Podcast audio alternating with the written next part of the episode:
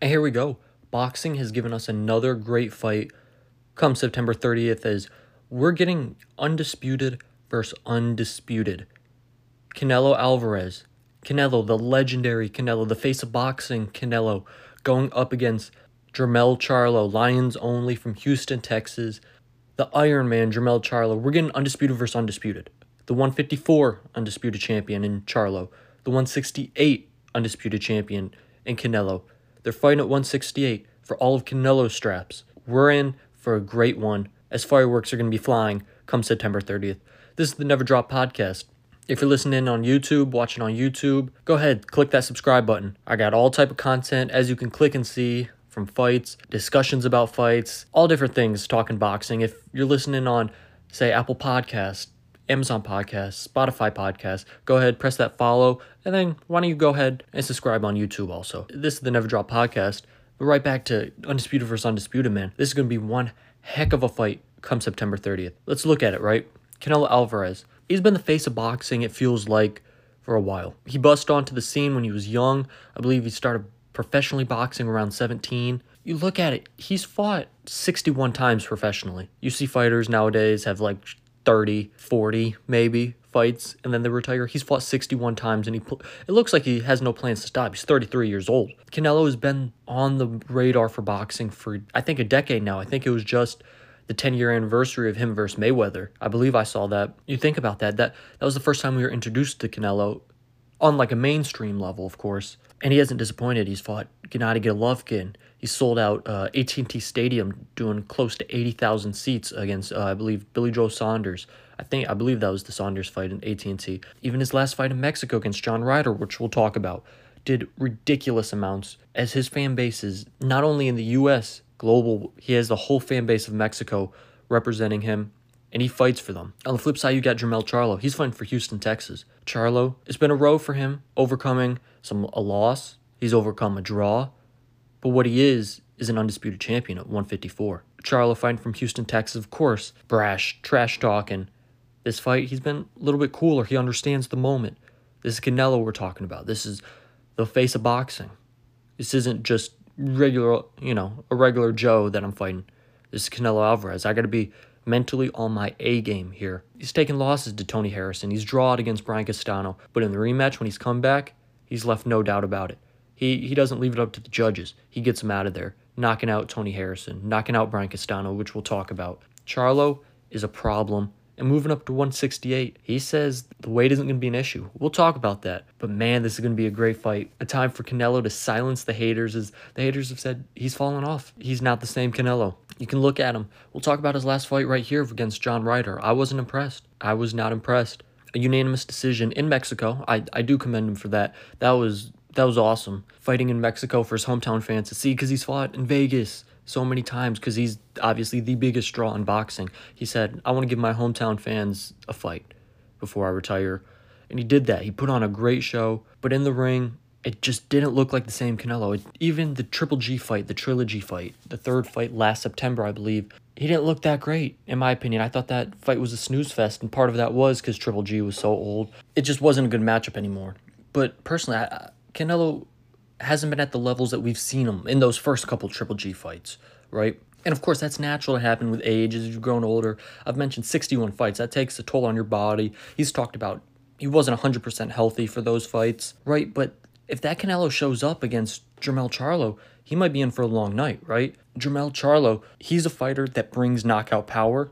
And when he sees the opportunity, he's going for the knockout. He, he doesn't want to leave it to the judges. He really you look at him, he's 35, 1 and 1. I'm talking about Charlo now. 19 KOs. Well, the 19 knockouts kind of okay, that's a solid amount. Really, he's been knocking people out throughout his last couple fight, last few fights. Honestly, you think about Castano knocked out, Harrison knocked out. When his back is against the rope, Charlo comes through with this power that you really can't believe. It's like, oh yeah, he also has really good power on him. He comes through with this power, and you're like, geez, where did that come from? Almost right, but over time, he's really developed into I'm gonna knock these guys out. I talked about Canelo's kind of lackluster performance back in May. Jermell Charlo, he hasn't fought since May of 2022. I personally, I think this is going to be an issue in the fight. Don't get me wrong, the performance in May 2022 was incredible. KOing Brian Castano in the 10th round to claim undisputed after drawing with him in the previous fight. It was a great fight. Then he, had, he was going to fight Tim Tszyu at 154, which I still want to see that fight. That would be a really good fight if that ever happens.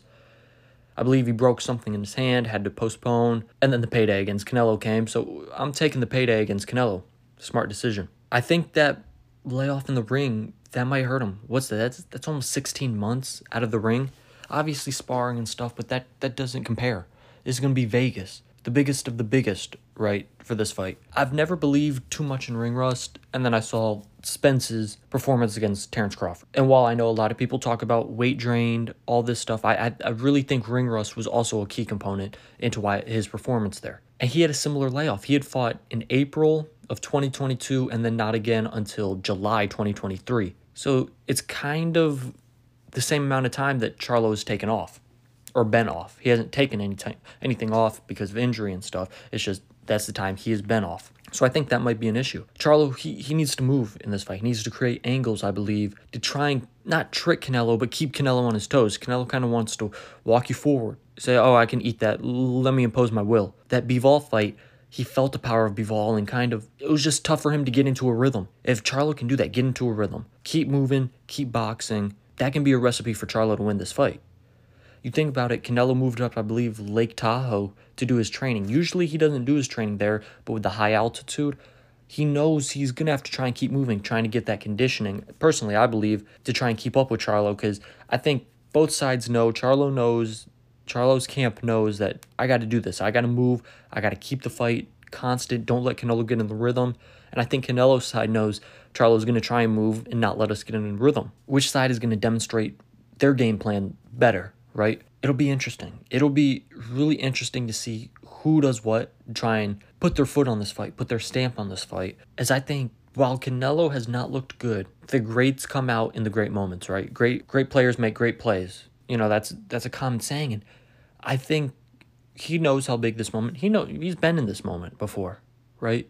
Honestly, I think he's been in bigger moments. I think the Triple G fights one and two were bigger moments than this fight. Charlo's never been in a moment this big, and who knows if he will, again, just because Canelo is almost as big as it gets. I anticipate Canelo to put on a really great performance. I expect him to really put up a great fight. While the weight is interesting to me because it's at 168, Charlo's moving up two weight classes to 168. He says it's no problem that the size difference really doesn't mean too much. You look at him, Charlo's six foot, Canelo's five eight, so Charlo has the height advantage, which we saw in the weigh-in, or excuse me, not the weigh-ins, the press conferences when they went to face to face. Charlo looked taller. Charlo has a two and a half inch reach advantage, 73 inch reach for Charlo, 70 and a half inch reach for Canelo. So that can be something if Charlo wants to try and work him with the jab. Keep him on the outside while he moves, creating uh, angles on the inside that can be a game plan for Charlo. But personally, I, I just don't know about the weight. I'm a Jermell Charlo fan. I don't know about the weight for this. This is a lot. And I talked about he wants to keep moving for 12 rounds, right? Putting on that much weight and then trying to keep the same stamina, keep, keep the same conditioning. Obviously, I know he's been conditioning for a while now. I think that's just a really tough task for Charlo to try and do that, all while having a great IQ trying to outbox one of the best boxers we've seen this generation in Canelo. I think he's got to do a lot to try and beat Canelo here. Canelo just has to be Canelo, have a good, great vintage Canelo performance, which is a is a lot to ask, right? But I think that's easier for him to do than Charlo to do all these different things, right? I think Charlo needs a combination of different things to help him get this win. While Canelo kind of just needs to be the Canelo that we know and have watched for years. And that's why in this fight, while I'm a Charlo fan, fan, I'm a big Charlo fan. I think I'll be leaning more towards Canelo in this fight. I think I'm going Canelo with the unanimous decision. I don't see him having the power to get Charlo out of there. Only because the hand injuries he's suffered and just the old age. I don't think, and I think Charlo has a good chin. Charlo does have a good chin. So I don't see him necessarily getting Charlo out there with a knockout.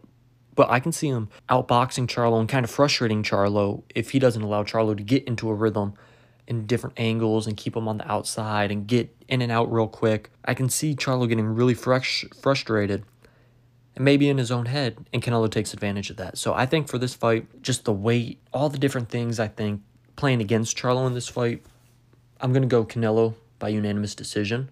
I think this is going to be a really good fight, though. I think I think Charlo's going to put on a good performance. I know I've talked about he needs to do this, this, all this to get the fight, to get the win.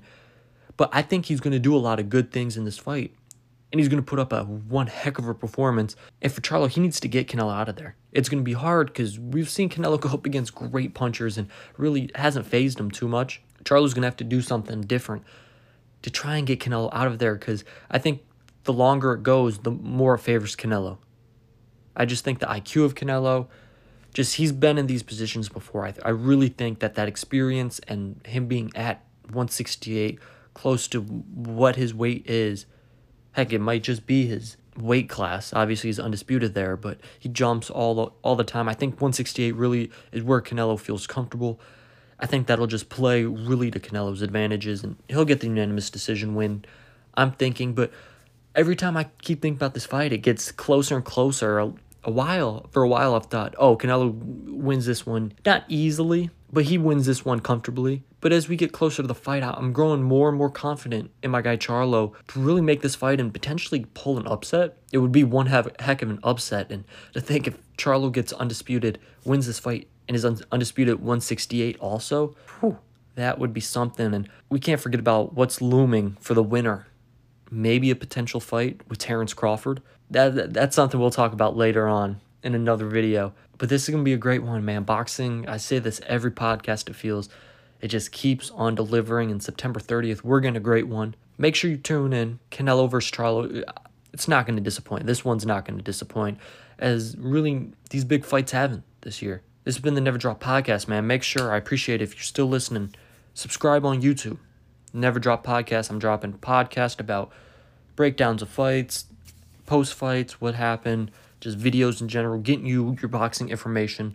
If you're listening still on Apple Podcast, Spotify, Amazon Podcast, go ahead, follow me, and then go subscribe on YouTube. It's just the Never Drop Podcast. I got videos from me at Gervonta Davis for Ryan Garcia, Spence Crawford, I was there. Go watch all those videos, man. I appreciate you. That's all I got. Peace. I'm out.